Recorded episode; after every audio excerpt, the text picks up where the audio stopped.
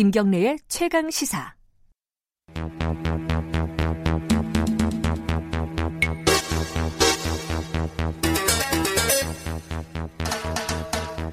네, 아, 사건의 이면을 들여다보고 파헤쳐보는 시간입니다. 추적 20분. 오늘도 두 분 모십니다. 먼저 박지훈 변호사님 안녕하세요. 네, 안녕하세요. 박준입니다. 그리고 한겨레 신문 김한 기자는 자리에 없습니다. 어, 유튜브에는 유령처럼 이 사진을 넣어가지고 저도 앉아 있는 줄 알았는데 깜짝 놀랐네. 김한 기자는 어, 몸이 조금 안 좋은데 코로나가 아닐까 혹시 걱정이 돼가지고 어, 저희들이 오지 말라고 했습니다. 그래서 전화로 연결을 했습니다. 어, 김한 기자님 안녕하세요. 네, 안녕하세요. 괜찮으신 거죠? 네, 괜찮습니다. 뭐 열이 조금 있었는데요. 뭐 지금은 예. 괜찮습니다. 아, 그렇군요. 다행입니다. 오늘은 그래서 이렇게 이원 생방송으로 어, 하겠습니다. 어, 괜찮으시기를 바라고요. 그리고 요새는 네네네. 저도 목, 목만 살짝 아프고 머리만 두통만 있어도 코로나인가 이런 걱정이 들더라고요, 사실. 네, 뭐 그래서 지금 어쨌든 이렇게 새로운 경험을 하고 있습니다. 네, 상당히 바람직한 것 같아요. 네, 조심하는 게 좋아요. 예, 맞아요. 네, 네, 최대한 조심하고 이래야지 저희들이 또이 방역에 협조하는 자세 음. 그리고 우리를 위해서.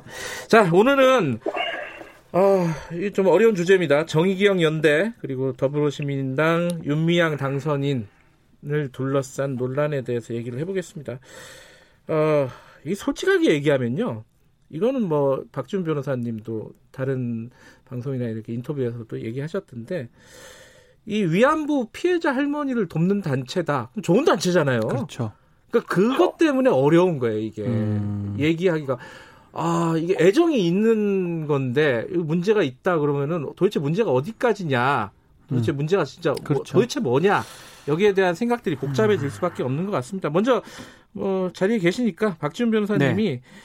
지금 새로 나온 논란 몇몇한 두 개 정도만 좀 정리를 해볼까요? 일단은 예. 경매를 통해서 낙찰을 아파트를 낙찰을 받았었는데 이건 개인이죠? 예, 개인? 본, 본인 얘기입니다. 예. 이거 현금으로 본인이 2억 2,600만 원 이제 지급을 했는데 이거 어떻게 돈이 혹시라도 후원금 중에 한 거 아니냐 음. 해명해봐라라고 요청을 하니까 이 이전에 아파트를 팔아가지고 판 매매 대금으로 낙찰을 받았다라고 얘기를 했다가 그 시기가 좀 안 맞아요. 음흠. 2012년하고 2013년 시기가 안 맞아서 또 해명 자체가 조금 논란이 되는 그런 상황이 음. 또 하나 있고요. 네. 또 쉼터 관련해서도 마찬가지로 가격이 너무 적게 뭐 원래 현대중공업에서 주고, 주고자 했던 10억 원 금액이 있었는데 뭐 서, 울의 마포구에서 하지 않고 안성까지 가서 적은 금액으로 했던 부분 네. 이것도 지금 논란이 계속 되고 있습니다.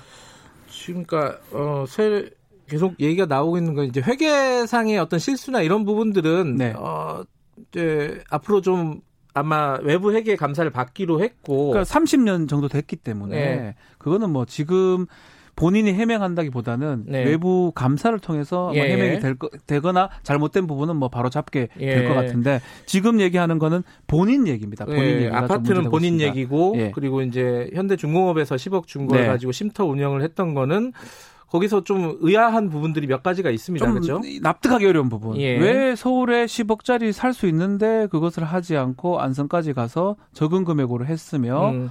또그 나중에 팔 때는 또 싸게 또 팔게 됐는지 이 예. 부분이 예. 좀 납득하기는 어렵죠. 하나씩 보죠. 그럼 아파트부터 나중에 나온 의혹이니까 아파트부터 보면은 이게 이제 경매로 받았다는 거예요. 그죠? 네. 윤 당선인이 네. 어, 경매로 받았는데 현금으로 돈을 냈어요. 이게 그러니까 대출을 안 한 거잖아요. 아파트 네, 살때 네, 네.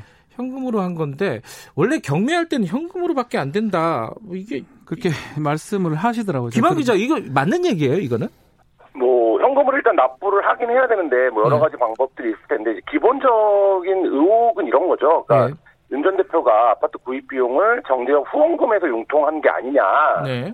결국 이 얘기를 이제 그거에 대한 확실한 증거는 없지만 아, 그, 그 얘기를 하고 싶은 거구나. 예. 네, 그렇죠. 현금이라고 하는 거는 그 얘기를 하는 거고 이에 대해서 이제 윤당성자는 뭐 기존에 보유하고 있는 아파트를 팔고 이 아파트를 네. 구매했다 이렇게 얘기를 했는데 그렇게 해명을 하고 나서 보니까 이 아파트에 그 비용을 융통했다라는 거에 매매 시점이 지금 안 맞는 거예요. 네. 뭐 이 부분에 대해서 그래서 그 돈이 어디서 난 거냐라고 네. 다시 이제 해명 요구가 있었고 뭐 가족 차입금 뭐 이런 것들로 이제 마련을 했다라고 다시 해명을 해서 네. 그 말이 바뀌는 부분들이 지금 석연치 않다라고 해서 오히려 또 논란이 커지고 있는 그런 상황입니다. 근데 현금 얘기는 뭐 현금일 수도 있고요. 예. 낙찰 받을 때 계좌 이체도 할 수도 있고요. 예. 그게 질다다 뭐 문제가 아니고 예. 그 돈의 출처가 중요한 거죠. 어디서 형성이 됐는지 그 얘기를 해야 되지. 현금이니까 뭐 현금을 했다 이 말은 사실은 음. 이 해명이 안 된다고 봐야 됩니다. 근데 출처가 이게 개인이 아파트를 산 거잖아요. 네. 그래갖고 이제 가족들의 어떤 어 대출도 받았고 그렇죠. 네, 뭐 그랬다고 이제 나중에 이제 말을 바꿔서 해명을 한 건데 이거를 다 계좌를 공개하고 이래야 되는 건가요? 아니요, 지금 상황이. 상황이 계속 논란이 되니까 네. 그렇다면 차입을 받았으면 또 그쪽 사람이 대출 받았을 게 있을 겁니다, 가족들. 네. 네. 그 사람이 융통했던 대출 받았던 네. 그거라도 그 일부 공개가 된다면 그 무렵에 음, 사실상 해명은 되는 거거든요. 음. 그런 부분이 지금 안 되고 있고 사실은 다들 지금 의심하는 측면은 그거예요. 후원금을 이제 했는 거 아니냐. 그러니까 뭐 개인 계좌로 받은 후원금들이 좀 있었는데 그거 아니냐라고 네. 하고 있, 있는 거거든요.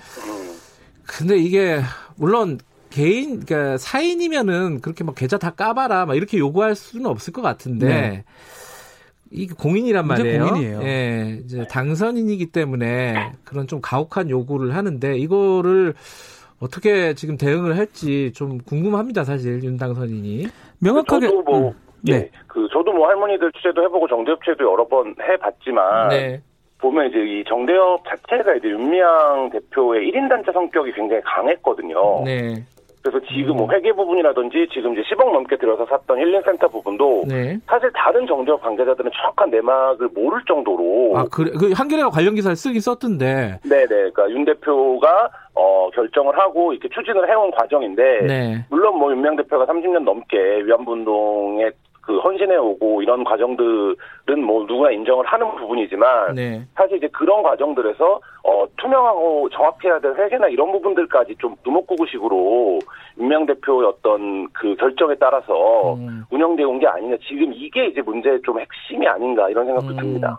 10억이라는 거금을 운영을 하는 과정을 어, 단체 관계자들이 윤미향 대표 말고는 잘 모른다.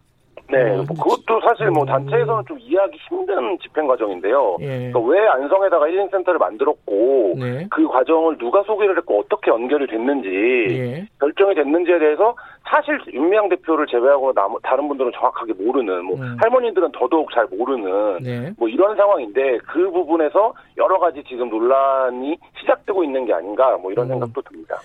사실은 이제 아파트 얘기는 그 출처, 자금 출처만 나오면은 이게 되게 간단한 문제예요. 금방 정리가 되죠, 예, 사실은. 뭐 이렇든 저렇든 간에 네. 출처를 공개를 하면은 네. 되는 부분인데 이 안성 쉼터 같은 경우는 얘기가 좀 복잡해요. 아주 복잡해. 이거는 뭐 예. 개인적인 건 아니지만요. 예, 이거는 이제 단체 예, 그러니까 쉽게 납득 못하는 부분이 어떤 사실 부분이 있어요. 제일 납득이 안 가장? 중요한 거는 수요 집회를 하려면 마포나 이쪽이 낫다고요. 그렇죠. 지금 예. 해명 과정은 뭐냐면 10억 정도로 마포 그 당시 마포 2012년 정도인데 마포에 뭐 성산동인가요? 네. 구하기 어려웠다라고 얘기하면서 그러기 때문에 2시간 정도 걸리는 안성까지 내려갔고 네. 그 얘기를 했는데 일단은 그 당시 마포 쪽이 구하기 어렵다는 게 과연 납득이 될지도 의문이고 첫 번째. 네. 두 번째 그렇다면 안성까지 또 갔을 때 왜 10억 있는데 그 10억을 다 하지 않고 7억 5천 정도로 또 했는지 음. 이런 부분이 명확하지가 않습니다. 음. 이게 사실 일반인이 이해를 못하는 부분이기 때문에 네. 이 부분을 명확하게 좀 설명이 좀 돼야 되는데 이 계속적으로 이 부분에 대해서는 설명이 좀 잘 안 되는 부분이 있는 거거든요. 음. 그러다 보니까 논란이 계속 되고 있고 이것도 사실은 얘기가 좀 돼야 되는데 해명이 안 되면 계속적으로 논란이 될 거로 보입니다. 음. 그러니까 10억을 받아가지고 안성으로 간, 그러니까 서울이 아니라 안성으로 간갈 이유가 이유가 없어요, 사실은. 지금 명확하지가 않고 일단은 네. 그리고 10억 중에 이제 7억 5천 정도로 산 거잖아요. 네. 그, 그, 나머지 돈은 사실 반납하는 반납했어요. 걸로 예, 네. 그걸 들었어요. 어, 그렇게 원래 운영을 그렇게 하는가? 그렇게 하지 않죠 일반적으로. 음. 어때 그 기부를 받은 건데요. 기부를 돌려주는 경우 잘 없을 뿐더러. 10억에다가 플러스를 해가지고. 사, 사는 경우들이 일반적일 텐데 이제 그거는 왜 그렇게 결정이 됐는지 한 손 갖는 거. 근데 지금 김한 기자 아까 말씀하신 네. 이 이런 의사 결정 과정에 대한 근거들이 없어요. 예를 들어 뭐 이사회 그렇죠. 회의라든가 뭐뭐 뭐 회의하면은 회의록도 있고 뭐 이런 게 있지 않아요? 그러니까 당연히 단체에서 뭐 이런 정도 규모의 집행을 한다라고 하면 뭐 네. 이사회라든지 아니면 뭐 집행회라든지 이런 네. 데서 지금 뭐 부지를 이렇게 이렇게 알아보고 있는데 네. 뭐 이런 과정을 통해서 여기로 이제 뭐 그 선택을 했다 이런 기록들이 남아 있어야 되는데 네. 사실 이제 그런 부분들이 아까 말씀드린 것처럼 네. 사실상 이제 윤명 대표의 1인 체제로 운영이 됐기 때문에 음. 지금 이제 공개할 부분이 없고 더군다나 지금 그 안성 그 힐링센터 같은 경우에는 그 윤명 대표의 여러 지인들이 지금 등장을 하고 있거든요. 그 그렇죠. 집의 매입 과정에서. 그러니까 네. 뭐 연결을 해준 거는 지금 이제 안성 지역의 당선인인 이규민 예. 그전 안성신문 대표라고 하고 예. 그리고 또뭐그 가족들이 등장을 하고 그 음. 그러니까 소유하고 있던 사람들 예. 뭐 이런 과정들에서 또 지금 시세보다 그 안성집도 지금 수억 원 비싸게 주고 산 것이 아니냐 뭐 이런 음. 논란에 대해서 또 뭐 해명이 자재가 좋아서 비쌌다 이런 방식으로 해명을 했는데 네. 그것도 상식적인 눈높이에서 보면 좀 이해가 안 가는 네. 그런 측면이 좀 있습니다. 알겠습니다. 어, 뭐 오늘은 뭐 이런 정도로 정리하는데 마지막으로 요거 하나는 좀 박지훈 변호사님께 네. 지금 검찰이 수사에 들어간다는 거잖아요. 배당을 그렇죠. 했죠. 네. 사건을 네. 고발 사건을 음. 배당을 했는데 이게 어떤 혐의가 적용이 될 수 있는 거예요? 일단 기본적으로는 업무상 배임입니다. 배임. 만약에 예. 싼 거를 비싸게 샀다 그러면 그렇죠. 아. 배임이란 뭐냐면 배신 행위를 해서 상대에게 손해를 끼쳤을 때 성립하는 범죄입니다. 예. 사실은 그 배임죄 성립은 쉽지는 않아요. 제가 음, 봤을 때는 그래요? 고의적인 측면도 입증이 돼야 되고 예. 뭐 기업인들 중에 배임죄로 이렇게 입건이 됐다가 무죄나 무혐의 되는 경우가 상당히 많거든요. 이 건도 뭐 유, 유죄가 되고 뭐 혐의가 있는 거라기보다는 네. 일단은 지금 딱 떨어지는 건 배임죄이기 때문에 고발이 된 것 같습니다. 시민단체에서. 음. 그러니까 좀 정상적으로 거래를 하면 되는데 일부러 싸게 해가지고 음. 단체에 손해를 끼친 상황이거든요. 네. 이 그분들이 봤을 때는 음. 그래서 수사는 배임죄로 시작하지만 그 과정에서 예를 들어서 뭐 착복이나 이런 게 있으면 음. 횡령이나 이런 부분까지 조금 볼 것으로 생각이 듭니다. 네, 알겠습니다. 뭐 아까 박용진 의원 당 차원의 조사가 필요하다는 얘기도 했는데 어쨌든 명확하게 해명을 하고 넘어가야 될 부분인 것 같습니다. 이 부분은. 그러니까 그렇죠? 본인이 개인이 아닙니다. 네. 당선자 공인이기 때문에 어차피 공인은 자신의 재산 내역이 다 이제 공개가 돼야 되거든요. 네. 행성 과정도 공개가 해야지 해, 예. 되겠죠. 알겠습니다. 오늘은 뭐 여기까지 하겠습니다. 한결 그 김한 기자는 다음 주에는 건강한 모습으로 어, 스튜디오에서 만나길 바라겠습니다. 오늘 고맙습니다. 네, 알겠습니다. 예. 네. 박지훈 변호사님 오늘 고맙습니다. 감사합니다. 네, 어, 김경래 최강 기사 듣고 계신 지금 시각은 8시 43분 향해 가고 있습니다.